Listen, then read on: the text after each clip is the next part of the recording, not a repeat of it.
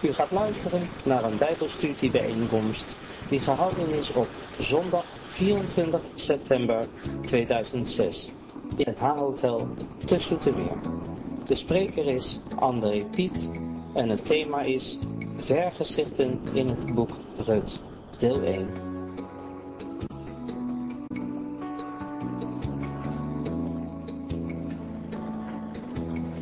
Ook van mijn kant een hele goede morgen, beste vrienden, toegewenst. Heel spannend hoor, zo'n eerste keer. In deze opperzaal. En er is zoveel licht dat we zelfs de gordijnen moesten dichtkomen. Zodat u een beetje kunt zien wat er op het scherm geprojecteerd staat. En de vraag is, degenen die achterin zitten, die kunnen het ook allemaal goed zien. Ja, dat is geen probleem. Mooi.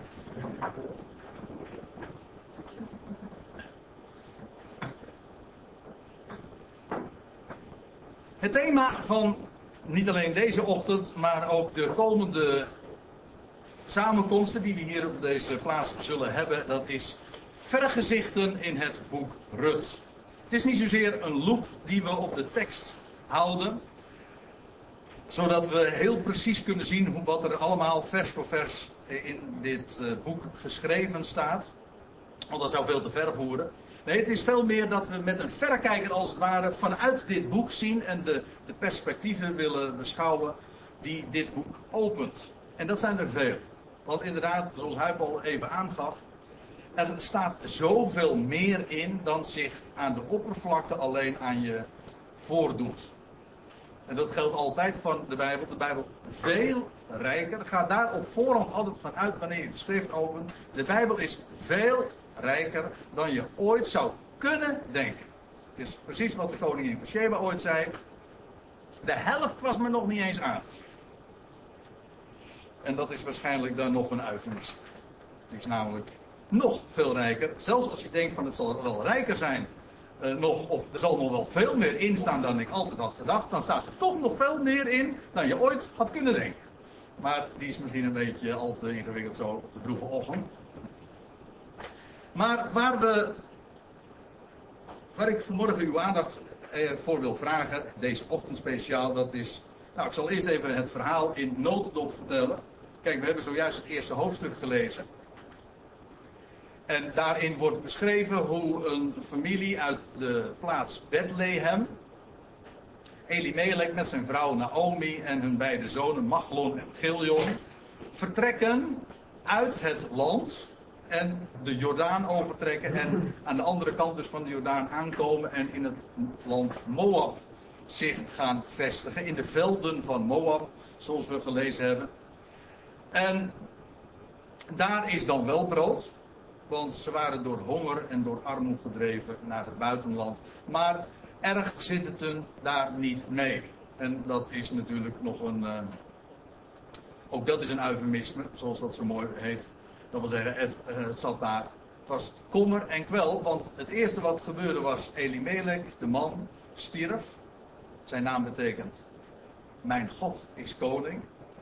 Deze man sterft en vervolgens sterven ook de beide zonen. Waarbij ik trouwens vergeten ben te vermelden dat de beide zonen inmiddels ook een Moabitische vrouw hadden gevonden. En daarmee waren getrouwd, Orpa en Ruth.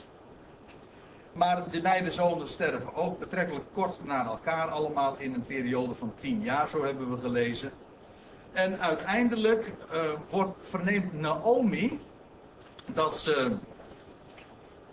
er toch weer voedsel in het land Israël te vinden is. En ze keert dus weer terug naar het land van Juda, naar Bethlehem. En haar beide schoondochters die gaan in de aanvang met haar mee. Maar goed, zij spoort aan dat ze vooral toch maar weer terug zouden gaan naar hun eigen vaderland, naar hun eigen moedervoort. Hoe je het zeggen, ook maar zeggen wil. En Orpa gaat na lang aandringen inderdaad, maar Rut blijft meegaan. En dat is natuurlijk de rode draad in dit boek. Rut, die haar naam werkelijk eer aan doet, want de naam Rut betekent gezellin. Dat wil zeggen, iemand die meegaat. En dat is precies ook wat zij doet. Ze gaat met Naomi mee en met die prachtige woorden die Huip zojuist ook voorlas. Misschien zijn dat wel, nou dat zijn hele bekende woorden geworden in het boek. Misschien wel de allerbekendste van het hele boek. En ik herinner me dat we een paar jaar geleden toen Maxima en Alexander met elkaar trouwden. Alexander en Maxima, in volgorde natuurlijk, want we zijn Nederlanders. Die toen trouwden zij met elkaar en toen was het de dominee Ter Linden. Over die man en over zijn preek zullen we het verder maar niet hebben. Maar die heeft toen een preek gehouden over Rut 1 en toen was de tekst, herinner ik me nog heel goed, die we in Rut 1 ook aantreffen, namelijk uw volk, dat is mijn volk. Dat zegt Rut dan, hè, als Moabiet. Uw volk, dat is mijn volk. Uw God, dat is mijn God. En waar u zult overnachten, daar zal ik overnachten. En waar u zult sterven, daar zal ik sterven en ook begraven. Kortom, zij gaat al de banden snijdt ze door en ze gaat inderdaad naar de andere kant van de Jordaan. Misschien dat ik daar vandaag of bij een andere gelegenheid nog op terugkom. Ze gaat weer door de Jordaan. Weg van dood en opstanding, want dat is wat het in de Bijbel altijd betekent. Ze gaat door de Jordaan en ze komt terecht. Dus weer met Naomi arriveert ze daar in Bethlehem. Nou, dat is Rut 1 en dan Rut 2 en 3 en 4. Ja, daar ga ik niet veel van vertellen, maar in Rut 2, daar kan ik alvast wel verklappen. In deze, het is een prachtig boekje natuurlijk, hè. En als je je best doet, dan kan je het volgens mij in een kwartiertje lezen, 20 minuten. En dan is het uit. Het is een kort boekje, maar een prachtige romance, mag ik wel zeggen. Ja, hoe een buitenlandse vrouw uiteindelijk een rijke boer, zeg maar, aan de haak slaat. Want zo kun je het ook formuleren.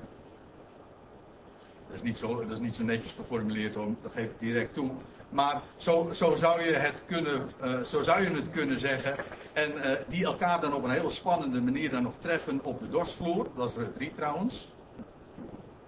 En uiteindelijk is het zo dat Rut en zij treft dus Boas en die rijke boer, die vermogende man uit Bethlehem. En dan treft ze die Boas, ze trouwt daarmee en ze krijgt een zoon, Obed. En die krijgt later ook weer een zoon, daar eindigt het boek Rut dan mee. Die krijgt ook een zoon en die heet Isaïe, ofwel Jesse. En die krijgt ook een zoon en die heet David. En dan zijn we precies waar we wezen moeten. Want het was in de dagen van de richteren dat deze geschiedenis plaatsvond. Ieder deed maar wat recht was in zijn eigen ogen. Dat was die periode. Er was nog geen koning over Israël, maar het eindigt bij David. En wezen zeg je daarmee ook dat het boekje gaat over de totstandkoming van het koninkrijk over Israël. De totstandkoming, of hoe de zoon van... Nee, nou, ik moet niet meteen te veel zeggen. Maar hoe David, het koningshuis van David, tot stand gekomen is. Daar in de velden van Efrata. Ja, kijk, over dat boekje is natuurlijk heel veel te vertellen. En ik heb er zelf van huis uit al... hebben we daar heel veel mee te maken. Er gaat geen dag voorbij of wij worden in huis al herinnerd aan dat boekje Rut. He, want dan is het Naomi, heb je je kamer al opgeruimd, of Boas, we gaan eten, weet je wel, dat soort dingen. Dus er gaat geen dag voorbij of wij worden aan dat boekje herinnerd. Dan hebben we nog een zoontje, toen kregen we een derde kind en toen dacht iedereen van nou dat zal dan wel Elimelech zijn of zo. Maar dat was niet waar. Maar dat hoort wel helemaal thuis ook in het rijtje, dat bleek een jaarkind te zijn, maar dat heeft weer alles met Boas te maken. Maar als we de volgende keer over Boas gaan hebben, zal ik waarschijnlijk ook nog wel wat over Jaaging vertellen. Want dat kan ik dan toch ook weer niet nalaten natuurlijk. Nou, dat is zo'n beetje het verhaal in notendop. Ik ben er eigenlijk een beetje al gemakshalve van uitgegaan dat u de geschiedenis kent. De geschiedenis is volgens mij erg bekend. Zelfs als je niet al te vertrouwd bent met de Bijbel, dan weet je nog wel waar dat boekje Rut over gaat.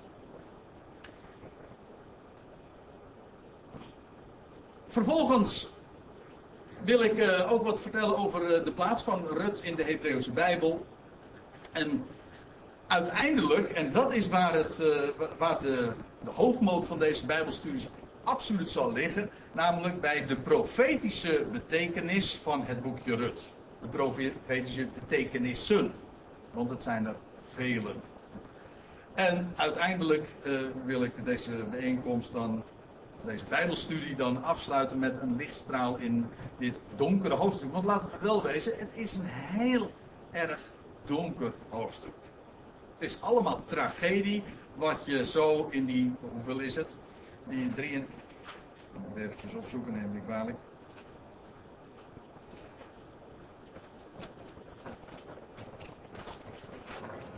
Ja, 22 versen.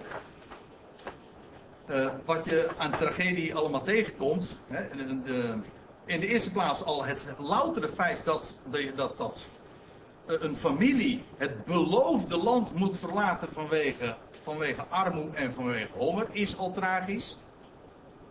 En dan vervolgens in no time overlijdt Elimelech. En bovendien haar beide zonen raakt ze ook nog eens een keertje kwijt. En daarom is het ook met recht dat Naomi zegt van nou, als ze dan weer terugkomt in het land. En al die mensen, de inwoners van Bethlehem die Naomi van vroeger nog kende. En die dan zeggen, is dat nou niet Naomi? En dan zeggen ze, nee, ik ben niet Naomi. Noem maar alsjeblieft geen Naomi, want Naomi, dat betekent lief. Kijk, in de Hebreeuwse oren is dat volstrekt duidelijk. Die mensen in Bethlehem begrepen echt wel dat Naomi liefelijk betekent, want het was hun eigen taal. Het is een Hebreeuwse naam en zij spraken Hebreeuws. En ze zegt, noem mij maar Mara. En Mara betekent bitter. Het wordt zelfs vertaald met een vloek. Want ze zegt, de hand van de Heere heeft zich tegen mij gekeerd. En dan in die duisternis van dat boek, of van dat eerste hoofdstuk, dan vind je aan het einde van het hoofdstuk, en dat is een lichtstraal. Nou, ik zeg niet, het is niet de eerste lichtstraal, maar het is wel de eerste heldere en duidelijke lichtbundel die als het ware zo doordringt in de duisternis, in de donkerte. Want er staat er, en ze arriveerden daar in Bethlehem, in de velden van Efrata. Op zich trouwens al is dat een lichtstraal, want wat betekent Bethlehem? Broodhuis. Ja, nou ja, als je honger hebt en je hebt geen eten, waar moet je dan wezen? In het broodhuis. En bovendien dan nog in de velden van Efrata ook, want Efrata betekent vruchtbaarheid.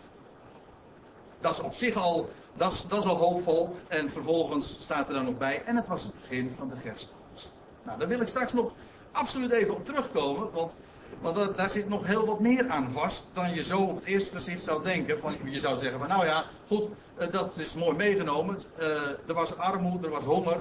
En dan komen ze daar net, de arriveren ze daar in Bethlehem. En het was het begin van de gerstoogst. Dus dan konden ze als arme berooide mensen, Naomi en Ruth, konden ze gaan aren lezen. Konden ze achter de maaiers aangaan en dat wat de maaiers hadden laten liggen, konden ze dan meenemen. En daar konden ze dan zeg maar hun voedsel van trekken. Hoe zeg je dat? Hun voedsel van nemen. Ik kom daar nog op terug. In de eerste plaats wil ik dus wat vertellen over de plaats van het boekje Ruth in de Hebreeuwse Bijbel. Want kijk, in onze Bijbel is het boekje Ruth geplaatst achter het boek Richter. En dat is niet zonder betekenis. Want ik gaf het al eventjes aan. Dat boekje Ruth, dat speelt zich ook af in de dagen van de Richter. We hebben dat ook gelezen. Het begint zo ook meteen, Ruth 1 vers 1. In de dagen dat de richters richten, gebeurde het dat er een hongersnood in het land was, etc. Dus het speelt in de tijd van richteren. In de Septuagint, in de Griekse Bijbel, is het ook een boekje dat pal achter Ruth is geplaatst. Maar in de Hebreeuwse Bijbel is het anders. Dan maakt het geen deel uit van het boek Richteren, staat daar ook niet achter. Het maakt geen deel uit van de profetische boeken, zoals dat heet. Grappig, hè? Even tussendoor. Maar kijk, voor ons zijn Jozua, Richteren, Samuel, Koningen, dat noemen wij de historische boeken. Zijn het ook hoor. Maar in de Hebreeuwse Bijbel staan ze niet bij de historische boeken. Maar staan ze bij de profetische boeken. Dat is op zich al een eigen. Het zijn profetische boeken. Daarin wordt weliswaar beschreven hoe het ging. Een verslag gedaan van historische dingen. Historische zaken. Maar dan is het ook met een spatie zeg maar tussen de eerste twee lettergrepen. Ik zeg het graag zo. Dus his story. His story is his story. En dat is in de Bijbel in ieder geval zo. Het is altijd Gods verhaal. Het is God die zijn voetstappen zet. God die zijn lijnen trekt. God die zijn plannen uiteenzet en en ontwikkeld en ook manifesteert, of hoe je het ook maar zeggen. Dat is wat er gebeurt. Maar het zijn profetische boeken. Er worden profetische vergezichten geschilderd. En in wezen is dat met Rut ook het geval. Maar Rut in de Hebreeuwse Bijbel maakt deel uit van een andere sectie. Kijk, ik zal het zo zeggen. De Hebreeuwse Bijbel staat uit drie delen. Dat is de Tenach. Hè? De Hebreeuwse Bijbel wordt genoemd de Tenach. En dat is een afkorting van de T staat voor de Torah. De 5 boeken van Mozes. Dan krijg je de Nebi'im, de profeten. En dan vervolgens krijg je nog het derde deel, dat zijn de Ketubim, dat zijn de geschriften. Dus de wet, de profeten en de geschriften. En van dat laatste onderdeel maakt het boekje Rut deel uit. En dan nog een speciaal onderdeel, want de Hebreeuwse Bijbel kent ook nog de zogenaamde Megillot. Ja, zo leer je nog eens wat, hè? Zo hoor je nog eens een keertje vreemde woorden. Maar Megillot betekent feestrollen. Er zijn 5 boeken in de Hebreeuwse Bijbel die deel uitmaken van de Megillot, van de feestrol. En dat betekent dat zo'n boekje gelezen wordt bij een Hebreeuws, bij een Israëlisch of Israëlitisch hoogtij. Of bij een Israëlitisch feest. Bijvoorbeeld het boekje Esther, om een heel simpel voorbeeld te geven. Het boekje Esther wordt gelezen bij het feest van Purim. Het boekje Hooglied wordt gelezen, ook heel bijzonder, bij Pesach. Ons paasfeest. Nou, het boekje Rut wordt gelezen tijdens het Pinksterfeest. Pinksterfeest is een beetje, ja, zo noemen wij het.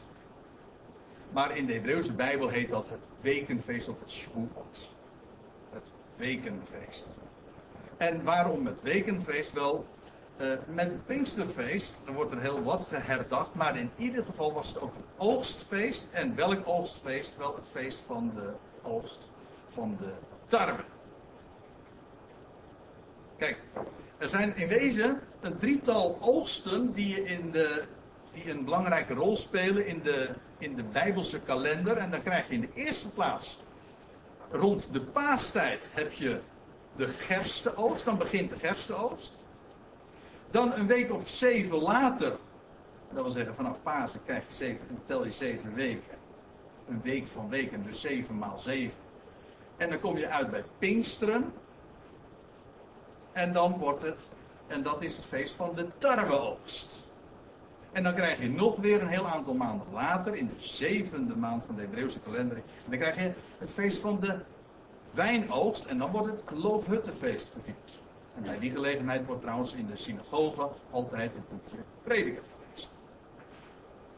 Ja, nou, om een lang verhaal kort te maken, Rut maakt deel uit van dus de Hebreeuwse Bijbel, van de geschriften, meer speciaal van de feestrollen, en werd gelezen met Pinkster.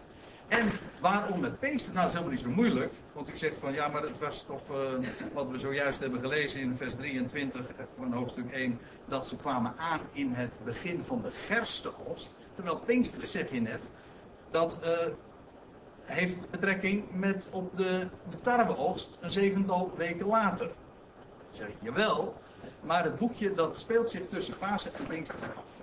Het grootste deel. En Pasen en Pinksteren, dat weet u, valt nooit op één dag. Daar zit gewoon 7 weken tussen. Oftewel 49 dagen. En dan ben je bij Pinksteren en dat is dan de 50ste dag.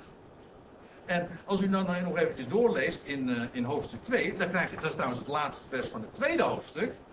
Dan vind je ook de tarweoogst.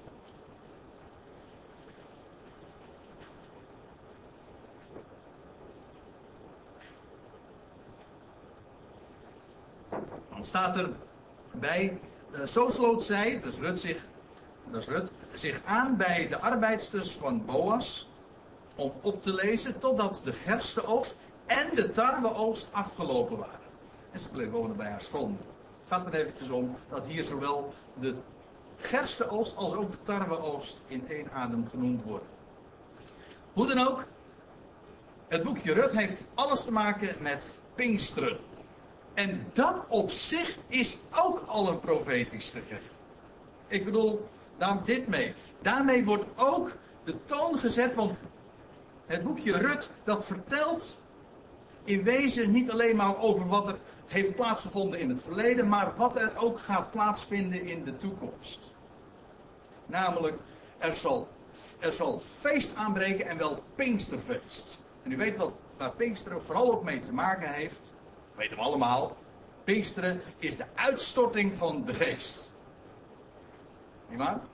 En dat is precies ook wat er straks gaat gebeuren. In het boek Zacharia lees je dat God zijn geest zal uitstorten op alle inwoners van Jeruzalem. En dat daar Pinksteren in de eindtijd zal zijn. Echt Pinksteren. Er wordt heel veel over Pinksteren vandaag gesproken. En ook heel veel, als u mij vraagt, gefaked. Men denkt dat het Pinksteren is. Maar het moet allemaal zo gespeeld worden. Het is een rollenspel waarmee men bezig is. En dat is op zich helemaal niet zo'n punt hoor. Want dat kun je wel eventjes volhouden. Maar op een gegeven ogenblik, als je bezig bent met een rollenspel, dan val je vroeg of laat, meestal vroeg, maar in ieder geval laat, door de mand. Want dan blijkt het allemaal niet te kloppen. He, al die Pinksterfenomenen waar zo hoog over opgegeven wordt, heeft God bestemd ook inderdaad voor de eind. Het zal ook straks weer in verband met Israël gaan plaatsvinden. Want weet je wat het is? Dat boekje Ruth, dat spreekt over, laat ik het dan eens eventjes zo zeggen. Want dan hebt u misschien de lijn ook meteen te pakken in zijn grotere verband. Kijk, het is gewoon zo, het boekje Ruth dat spreekt over een... En dan ga ik heel dubbelzinnig spreken. Het boekje Ruth dat spreekt over een Joodse familie die door ellende gedreven in het buitenland terechtkomt. En daar in het buitenland kommer en kwel meemaakt, tegenspoed, dood en verderf moet ondervinden. En van liefelijkheid veranderde alles in Mara, in bitterheid. En uiteindelijk, die Joodse familie keert weer terug naar het land. Let op, alles wat ik nu zeg is hartstikke dubbelzinnig en ik ga het straks nog toelichten. Maar voor de goede verstaande, die begrijpt nu al misschien een klein beetje waar ik heen wil. Die Joodse familie keert weer terug naar het land, waar ze uiteindelijk ook thuis hoort, maar nog steeds arm en berooid. Nog steeds zonder losser. Dan heb ik meteen een ander thema aangesneden wat deze Bijbelstudies absoluut nog aan de orde zal komen. Dat wil zeggen, ze hebben hun land verloren. Ze hebben nog steeds geen enkel bezitting. Ze zijn weliswaar weer teruggekeerd naar het beloofde land, maar ze hebben nog helemaal niks. Want ze hadden ooit land, eigendommen daar in Bethlehem, hier specifiek de familie van Naomi. Ze hadden ooit land en eigendommen, maar ze hebben het allemaal door de armoede gedreven, hebben ze het moeten verkopen. En dus ze komen arm en berooid aan in het land. Maar uiteindelijk wat er gebeurt, is daar in het land vindt ze uiteindelijk de man die ze moet ontmoeten. Waar het allemaal toe is voorbestemd. God moet nooit zomaar iets. Bij God heeft altijd alles een betekenis. Vergis u niet. Alles heeft een betekenis. En God heeft het zo geleid. Zij komt in aanraking. Of in ieder geval er vindt een ontmoeting plaats. Met die vermogende man uit Bethlehem. Uit de velden van Efrata. En ik hoop dat u begrijpt waar ik nu aan denk. En daar vindt een ontmoeting plaats. Met die vermogende man uit Bethlehem. En die zorgt er uiteindelijk ook voor dat de verloren gegaande bezittingen weer terugkomen bij de familie. En er vindt er ook een huwelijk plaats tussen die vermogende man uit Bethlehem en dat teruggekeerde schamele en berooide familie. Of ik moet eigenlijk zeggen, tussen die Ruth, waar ik het zo over had. Kijk, waar het gewoon over gaat, en nu ben ik niet dubbelzinnig, maar nu vertel ik gewoon expliciet. Heel uitdrukkelijk. Waar het werkelijk dus betrekking op heeft. Het gaat over het Joods volk. Dat ook in het verleden al. Door armoede gedreven. Uiteindelijk in het buitenland terechtkomt. Waarom? Er was geen brood. Het woord was er niet. En ze komen in het buitenland terecht. In de diaspora. In de verstrooiing. En je zou zeggen van nou ja, daar vinden ze het dan wel. Ja, misschien wel, maar eigenlijk ook niet. Want wat ze eigenlijk gedurende 2000 jaar hebben ondervonden, nou ja, en eigenlijk nog zelfs langer. Het Joodse volk heeft ellende op ellende meegemaakt. Ze zijn vervolgd. Nergens waren ze welkom. Er waren pogroms, er was antisemitisme wat ze altijd hebben ondervonden. En zelfs al wilden ze er niks meer mee te maken hebben met de God van Israël en met de schriften. Want zo is het vaak gegaan hoor. Want het was echt niet allemaal even edel wat er plaatsvond. Het was echt niet zo dat het allemaal zo, dat het zo'n vroom volk was dat altijd haar God zocht. En dat altijd in zijn woord wandelde. Helemaal niet. Maar toch, ze konden nooit hun identiteit kwijtraken. Zelfs al moesten ze niks hebben van hun Joodse achtergrond, dan nog wist de wereld hen wel te vinden. Louter het feit dat ze Jood waren, was al voldoende om vervolgd te worden. En daarom, het Joodse volk heeft gedurende 2000 jaren, zelfs als ze dus niets te maken hadden, of wilden te maken hebben met de God van Israël, dan nog wat hen trof daar in de diaspora, in het buitenland, buiten het beloofde land, dat was verderf en dood en vervolging en ellende en tegenspoed. Mara, gewoon, zeg het maar zo. Mara, bitterheid. Allemaal bitterheid. Met name. Zo, dat is ook zoals Naomi, want zo heet ze officieel natuurlijk, het ook al echt ondervonden heeft. Ze zegt, ja, als ze die Bethlehemitische vrouwen dan aanspreekt, die dan zeggen van, hé, is dit niet Naomi? Dan zegt ze, nou noem me alsjeblieft Mara, niet meer Naomi. Want vol ben ik heen gegaan en leeg heeft de Heer mij doen terugkeren. Wat trouwens ook een beetje niet helemaal correct was hoor. Want ja, vol ben ik heen gegaan, was ook niet waar. Want het was per slotverrekening ook, het was geen wilde dat ze naar het buitenland gingen. En dat blijkt ook al trouwens uit de namen die ze hun kinderen hebben meegegeven. Want die ene, die oudste, die heette Machlon. Nou, dat betekent doorboord. Sommigen vertalen het zelfs met ziekte. Nou, dat is niet echt een optimistische naam. En die andere heette Chiljon. En dat betekent wegkwijnen. Nou, ja.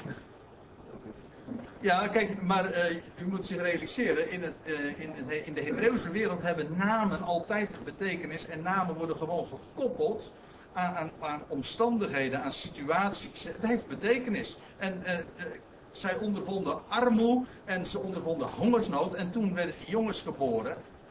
Ja, en die hebben ze gewoon passende namen gegeven. Namen die pasten bij de situatie die zij toen ondervonden. En toen hebben ze Magelon en Giljon genoemd. Ja, u zegt van dat is niet al te optimistisch. Nee, maar gewoon, het was wel heel realistisch, laten we dan zo zeggen. Dus zo keren ze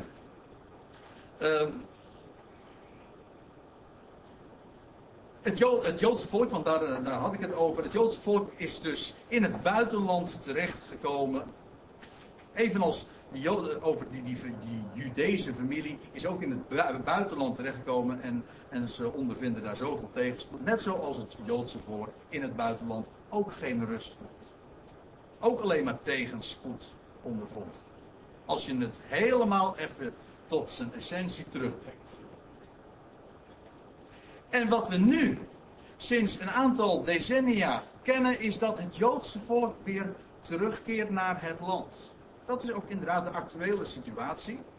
Het is weer teruggekeerd naar het land. Maar nog steeds moeten we vaststellen.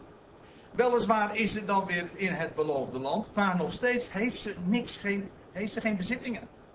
Nog steeds is het land niet haar eigendom. Nog steeds kent ze niet de losser. Ze zal hem daar gaan ontmoeten. Ze zal hem ook daar gaan zoeken. Ook door nood gedreven trouwens. Nou, dat is waar het boekje Ruth dan vervolgens over gaat. Daar gaan we de volgende keer uitgebreider over hebben. Dat ze dan Boas ontmoet. En dan is het ook zo dat ze uiteindelijk hem ontmoet op de dorstvloer. Dat is dan de derde bijeenkomst die we hier, zo de Heer wil, zullen hebben. Hem ontmoet op de dorstvloer en dat heeft alles te maken met Jeruzalem. Ik ga nog niet veel verklappen natuurlijk. Maar dat heeft alles te maken met Jeruzalem, waar ze uiteindelijk de vermogende man uit Bethlehem, ik noem hem graag zo, de vermogende man uit Bethlehem zal aantreffen, zal ontmoeten. En daar zal uiteindelijk ook, hij zal ervoor zorgen dat ze het land wat verloren gegaan is, weer terug zal krijgen. Dat wil zeggen, het beloofde land wordt dan weer het land ook inderdaad van hen. Waarom? Omdat de losser ervoor zal zorgen. En dat niet alleen, maar daar zal ook een huwelijk plaatsvinden. Een nieuw huwelijksverbond plaatsvinden. Of zal ik het nog anders zeggen. Daar zal een nieuw huwelijk tot stand komen. Een nieuw verbond tot stand komen. Tussen dat teruggekeerde overblijfsel en die man van Bethlehem. Nou, daarmee heb ik iets dus in gezegd over de totaliteit van het boek. Dat boekje Rut is dus profetisch en het spreekt inderdaad over het Joodse volk dat in het buitenland is terechtgekomen, maar weer terugkeert naar het land en daar uiteindelijk haar verlosser zal ontmoeten en zal vinden. En daar zal ook een nieuw verbond plaatsvinden. En zo komt uiteindelijk ook het koninkrijk over Israël tot stand. Want laten we wel wezen, dat is het uiteindelijke thema van het boek. Namelijk hoe het koninkrijk over Israël tot stand komt. Want dan zijn we helemaal aan het einde natuurlijk van het boekje Rut aangekomen. Maar zo eindigt het. Met dat geslachtsregister. En dan staat er, misschien kunnen we het even lezen.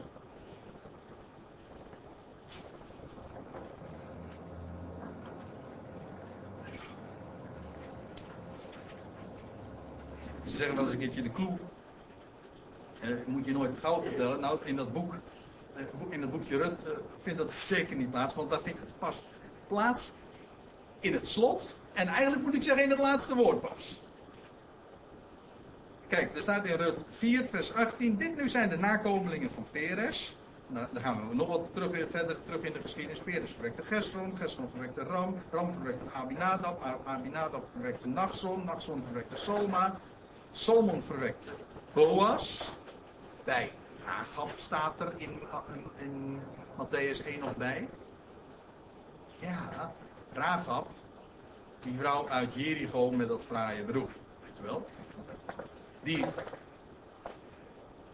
Dat was dus de moeder, of misschien de oma, dat is niet helemaal duidelijk, dat is omstreden. Ik denk eerlijk gezegd gewoon de moeder.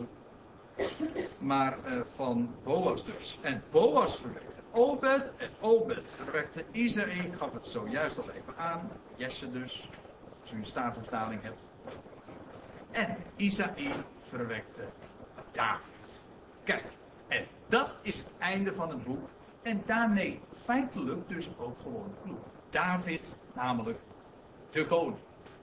En heel dit boekje gaat over hoe het huis van David ontstaan is. Het gaat over de wortels van het huis van David. Of zal ik het nog anders zeggen, voor de Bijbelkenners. Het gaat over de wortel van David. Dat is een uitdrukking uit de Bijbel. De wortels van David. Maar het gaat uiteindelijk natuurlijk over de zoon van David. Want het hele boekje vindt... Ja, het grootste gedeelte van de romance, van de geschiedenis die hier verhaald wordt, vindt allemaal plaats in Bethlehem. Ja, waarom nou Bethlehem? Want dat trouwens ook al een hele oude geschiedenis hoor, moet ik erbij zeggen. Want Bethlehem vinden we al in het boek Genesis. Sterker nog, niet alleen Bethlehem, maar ook de velden van Efrata worden daar genoemd. Daar was al eens een keertje iets eerder iets tragisch gebeurd. Daar was namelijk een van de vrouwen, ja, want zo moet ik het zeggen, een van de vrouwen van Jacob is daar overleden. Bij de geboorte van hun jongste zoontje, namelijk Benjamin. Je kunt het in, ik weet even niet exact het hoofdstuk uit het hoofd, het zal iets van Genesis 35 zijn of zo. Daar kunt u die geschiedenis lezen dat Rachel dan moet bevallen van een kind. En dan lees je dat allemaal erg zwaar gaat. Zij komt ook te overlijden. Maar tijdens de bevalling, dan zegt ze van dat jongetje, dat moet heten Ben-Oni. Zoon van mijn smart. Ze heeft waarschijnlijk aangevoeld dat het wel eens een keer dodelijk zou kunnen zijn. En vandaar ook, hij moet heten Ben-Oni, zoon van mijn smart.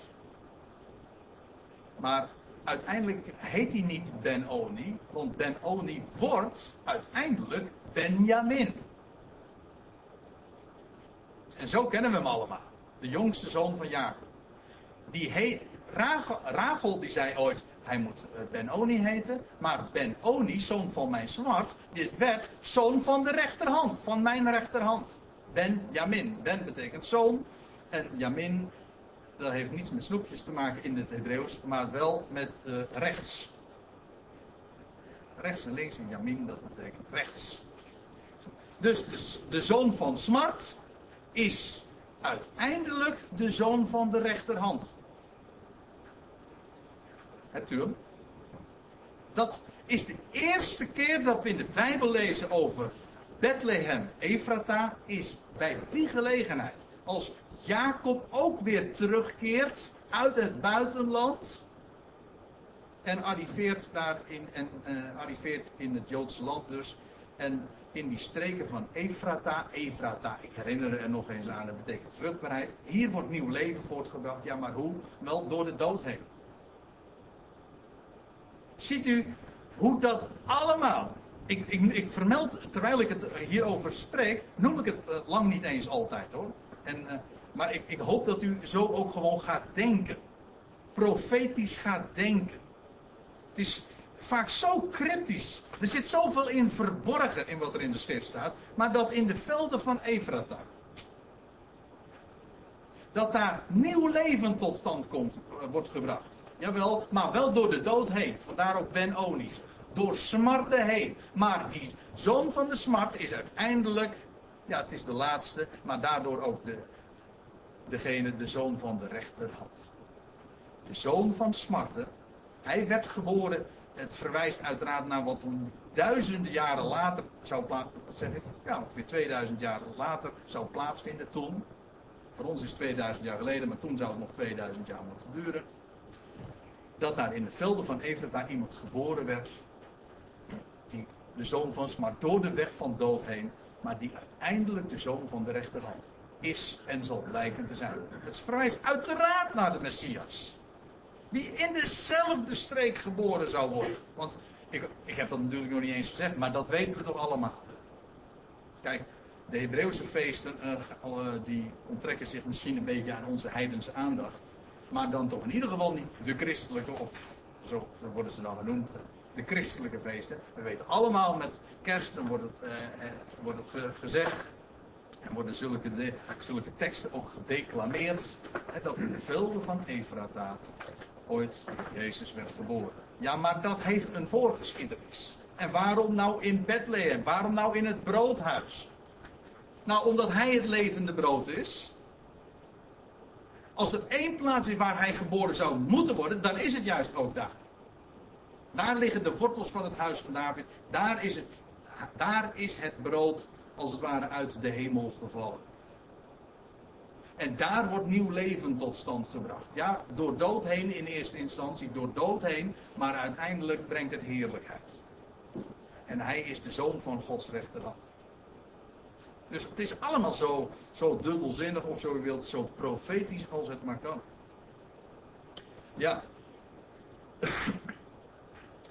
En dan wil ik ook nog iets anders zeggen. Ik had trouwens, maar dat zeg ik eventjes zo tussen de, als een korte pauze, of in ieder geval als een onderbreking. Voor zover dat u niet helemaal gevolgd hebt, maar het was zo dat, dit is een beetje improvisatie, want ik had natuurlijk even eerder moeten zeggen, want het is een beetje mosterd na de maaltijd, maar ik hoop dat u me dat niet kwalijk neemt. Ik had nog een plaatje getoond, of heb ik even op het internet opgezocht, van het land Israël. U ziet daar ook Bethlehem. Kijk hier. Hoor. Dit is Bethlehem.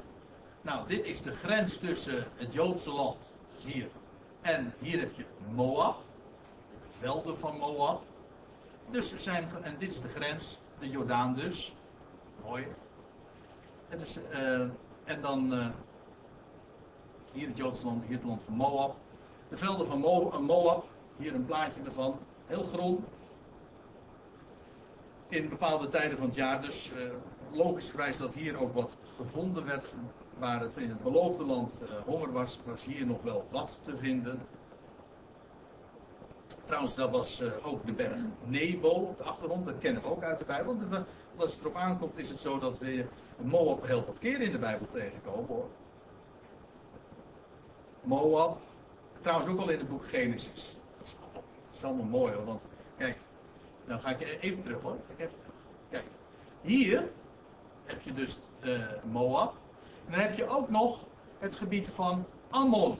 En dat is hier.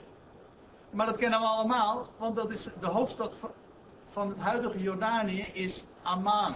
Maar dat is gewoon niks anders dan een verbastering van het woord Ammon. En u weet wie Ammon was? En u weet wie Moab was? Nee? Moab en Ammon, ja dat zijn eigenlijk broedervolkeren. En die... ja, Moab en Ammon, u kunt het lezen in het boek Genesis, dat waren broertjes van elkaar. Dat waren de zonen van Lot. Ja, ik kan ook nog zeggen, maar dat zeg ik om het ingewikkeld te maken, het waren ook zijn kleinkinderen. Maar dat is een beetje een naar verhaal, een heel naar verhaal. Incestueus verhaal, want het waren zijn kinderen en zijn kleinkinderen. Dat kan dus, ja. Heel naargeestig. Het waren namelijk de zonen van Lot, hè. En dan... Zodat uiteindelijk het niet alleen maar Moab en Ammon broedervolken van elkaar waren, maar het was uiteindelijk in de verte ook nog gewoon familie van Jacob en dus ook gewoon van Boas. Ziet u, het grijpt allemaal in elkaar.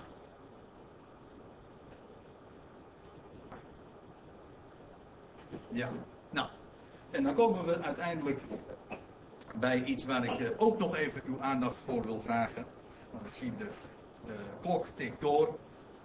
En ja, het zijn zomaar een paar van die punten die ik aanstip in dit hoofdstuk. Maar goed, dan zijn we aangekomen aan het einde van het boekje. En Ruth en Naomi zijn aangekomen in het beloofde land. Ik zeg nog eens, berooid. Ze hebben helemaal niks. Naomi zegt het met haar eigen woorden. Vol ben ik heen gegaan, maar ik keer helemaal leeg, helemaal blut terug. Zonder man, zonder zonen. En ze zegt, ik ben Mara. Maar, dan staat erbij. En ze kwamen te Bethlehem in het broodhuis dus. In het begin van de gerstenhoost. Ja. En dan ga ik er nog wat. Want het begin van de gerstenhoost. Dat is heel bijzonder in de Bijbel. Er is een officiële datum voor geprikt. Voor het begin van de gerstenhoost. En, nou, ik zeg een officiële datum is niet helemaal correct gezegd, want de datum varieert op de Hebreeuwse kalender. Maar de dag, u kunt het nalezen in Leviticus 23. Laten we het even eens naartoe gaan.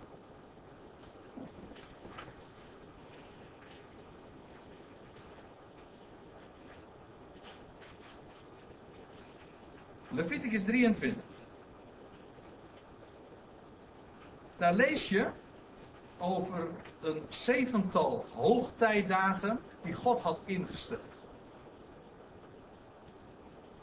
En al die hoogtijdagen die God aan Israël heeft gegeven, die blijken,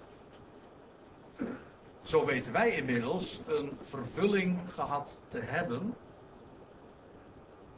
in de Messias. Of ze moeten nog hun vervulling krijgen in de Messias, want ook dat... Kijk, ook dit is historisch.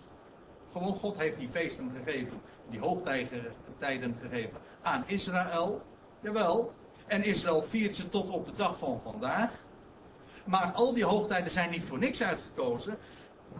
Zelfs de precieze dagkeuze is altijd gerelateerd aan belangrijke momenten in de heilshistorie. En om maar wat te noemen, dan lees je in Leviticus 23... in vers 4, 5, dan staat het in vers 5, ja. In de eerste maand, op de 14e van de maand, in de avondschemering, tussen twee avonden staat er letterlijk, is het paaschaaf voor de Heer. Dan zal ik u nou eens wat vertellen wat er ooit op dezezelfde dag gebeurd is. Op deze dag moest Israël een lammetje slachten. Maar weten wat er gebeurd is? Ooit op deze precieze dag, wel het lam Gods werd geslacht. Op deze dag. Het was al duizenden jaren van tevoren gefixeerd. God had gezegd, die dag. En toevallig, zeggen wij dan, is de Heer Jezus ook als het lam Gods op die dag geslacht. Ja, en de priesters die hadden daar hun minder fraaie redenen voor. Want die zeiden van ja, het moet vlak voor het feest gaan plaatsvinden. Want na de 14e begon het feest van de ongezuurde broden, het eigenlijke Pesach. En voordat het feest zou aanbreken wilden ze die man uit Nazareth, die man die geboren was in de velden van Efrata, zal ik maar zeggen, wilden ze een kopje kleiner gemaakt hebben en moest dat allemaal maar uitschrijven. Ja, dat waren hun overwegingen. Maar, en de priesters hebben er ook voor gezorgd, inderdaad, dat het lam Gods geslacht werd. En gekruisigd werd. Bijzonder, hè? Maar goed, wij weten allemaal wat er plaatsvond 3 dagen later. Namelijk, op de dag na de Sabbat, en ik zeg het nu kort, want hierover is heel veel te zeggen, en het is ook wat ingewikkelder dan ik het nu formuleer. Absoluut. Dus als u nou mij tegenwerpt en zegt van, nou je zegt het nou wel erg simpel, dan zeg ik, helemaal waar. Maar om het niet al te ingewikkeld te maken, het is gewoon zo, op de dag na de Sabbat, dat weten we. Op de dag dus nadat de dag na de Sabbat, in diezelfde week dat de Heer Jezus is gekruist, wat gebeurde er toen? Nou, dat is het hoofdthema van het Nieuwe Testament. Maar, namelijk, toen stond de eersteling op uit de doden. Nou, we hebben er zojuist over gezongen. Daar juicht een toon, daar klinkt een stem die galmt door gans Jeruzalem. Een heerlijk morgenlicht breekt aan. De Zoon van God is opgestaan. Daar gaat de hele Bijbel over. Over hoe door de dood nieuw leven tot stand gebracht wordt. Hoe door de Jordaan, weg van de Jordaan, nieuwe hoop gaat gloren. Of hoe een arme en berooide familie uiteindelijk toch in Bethlehem, broodhuis, en in de velden van Efrata, vruchtbaarheid, terechtkomt. En daar inderdaad voedsel vindt. Nieuw leven vindt. Nou, op de dag na de Sabbat, we vinden dat in Leviticus 23, moet u eens even doorlezen met mij. Lees je. Wanneer gij komt, ik lees nu vanaf vers 9. Er staat in vers 9, en de Heere sprak tot Mozes, spreekt tot de Israëlieten en zegt tot hen, wanneer gij komt in het land dat ik u geef, en de oogst daarvan binnenhaalt, gaat hier over de gersteoogst, zo blijkt uit het verband, dan zult gij de eerstelingsscharven, dat wil zeggen de eerste schoof van uw oogst, naar de priester brengen, en hij zal die garven, die schoof dus, voor het aangezicht van de Heere bewegen, opdat gij welgevallig zijt. Daags na de Sabbat zal de priester die bewegen. Gij zult op die dag waarop gij de garven beweegt, een gaaf eenjarig schaap de Heere ten brandoffer bereiden. Dat wil zeggen, het moet opstijgen tot een liefelijke reuk voor God. Met als bijbehorend spijsoffer 2/10 fijn meel met olie aangemaakt, ook een beeld van nieuw leven trouwens, van de geest. Ten vuuroffer tot een liefelijke reuk voor de Heer. En als bijbehorend plankoffer een 4e hin wijn. Dat wil zeggen, er moest ook wijn, dat was de drank van nieuw leven, maar ook de drank van vreugde. Moest daarmee geassocieerd worden. Dat was dus op de dag na de Sabbat. En dan lees je in vers 15, leest u even mee. Daar staat er, dan zult gij tellen van de dag na die Sabbat. Dus van de dag dus waarop gij die garven van het beweegoffer gebracht heeft. 7 volle weken zullen het zijn. Tot de dag na de 7e Sabbat. En dan zou het Pinksteren zijn. Dan moest men dus 7 weken gaan tellen. Nou, om een lang verhaal kort te maken. Want ik kan me best voorstellen dat niet iedereen dit helemaal nu meteen oppakt. Maar het gaat er gewoon om dat in diezelfde week dat de Heer Jezus als het lam Gods geslacht werd. op de 14e van de eerste maand. In diezelfde week, op de dag na de Sabbat, stond hij op. De Heer Jezus Christus. En laat dat nou net de dag zijn. Dus, zo lezen wij hier in Leviticus 23. De dag van de eerstelingsslag. Dus de Heer Jezus stierf niet alleen maar op een Hebreeuwse hoogtijdag. Hij stond ook op een Hebreeuwse hoogtijdag. En wel op de dag van de eerstelingsscharf. Waarbij de eerstelingsschoof van de gersteoogst door de priester bewogen werd. Een beeld van beweging, nieuw leven. Bewogen werd door de priester. Op die dag stond hij op. En dan zou je gewoon het commentaar van bijvoorbeeld de Heer Jezus... van Paulus zou kunnen opplakken. Ik doe het niet eens meer, want ik zie dat het voor tijd wordt. Ik moet af gaan ronden. Maar je zou daar 1 Korinther 15 naast moeten lezen. Want wat staat er dan? Dan staat er dat de Heer Jezus... Maar nu, de Heer Jezus is opgestaan. Als eersteling. Ja, wanneer zou de eersteling nou moeten opstaan? De eersteling van de oogst. Want weet je wat het geweldige is? De Bijbel zegt, hij is inderdaad de eersteling. De eerste die werkelijk de dood definitief achter zich liet, dat was hij. Ja, de eerstelingsschoof. De first. De first. Ja, oftewel de vorst. Dat is allemaal hetzelfde. Hij stond als eersteling op en daar volgt een geweldige, alomvattende oogst. Dat gelooft niet iedereen, maar ik wel. Ja, de Bijbel spreekt inderdaad over een goed bericht. Over een blijde boodschap waarbij de dood volkomen teniet gedaan wordt. Niet een beetje, ook niet grotendeels, maar helemaal. Voor iedereen. Of je het nou wil of niet, maar dat is de Bijbelse boodschap. En de eersteling, ooit, 2000 jaar geleden kan ik zeggen... is opgestaan uit de dood. Op de dag van die eerstelingsscharf. Ja, u ziet het. Ik kan er nog veel meer over vertellen. Wellicht dat we dat de volgende keer... dat ik dat bewaar voor de volgende keer. Want waarom nou gersten? Dus daar zit ook nog een heel mooi verhaal aan vast. Eén ding moet ik vasthouden. Als Ruth en Naomi weer terugkomen in het beloofde land... en er staat geschreven... het was het begin van de gerstenoogst... dan worden we direct herinnerd... aan die dag van de eerstelingsscharven, oftewel de dag waarvan wij inmiddels weten dat het de Heer Jezus is, dat de Heer Jezus toen is opgestaan uit de dood. Die man van Bethlehem, weet u wel, die door de dood heen nieuw leven tot stand brengt. En die daarom de voorste is en daarom ook de vorst des levens. Ja, nou, daar wilde ik het graag maar even bij laten. Daar kunnen we nog een mooi lied over zingen. En ik geef het woord weer.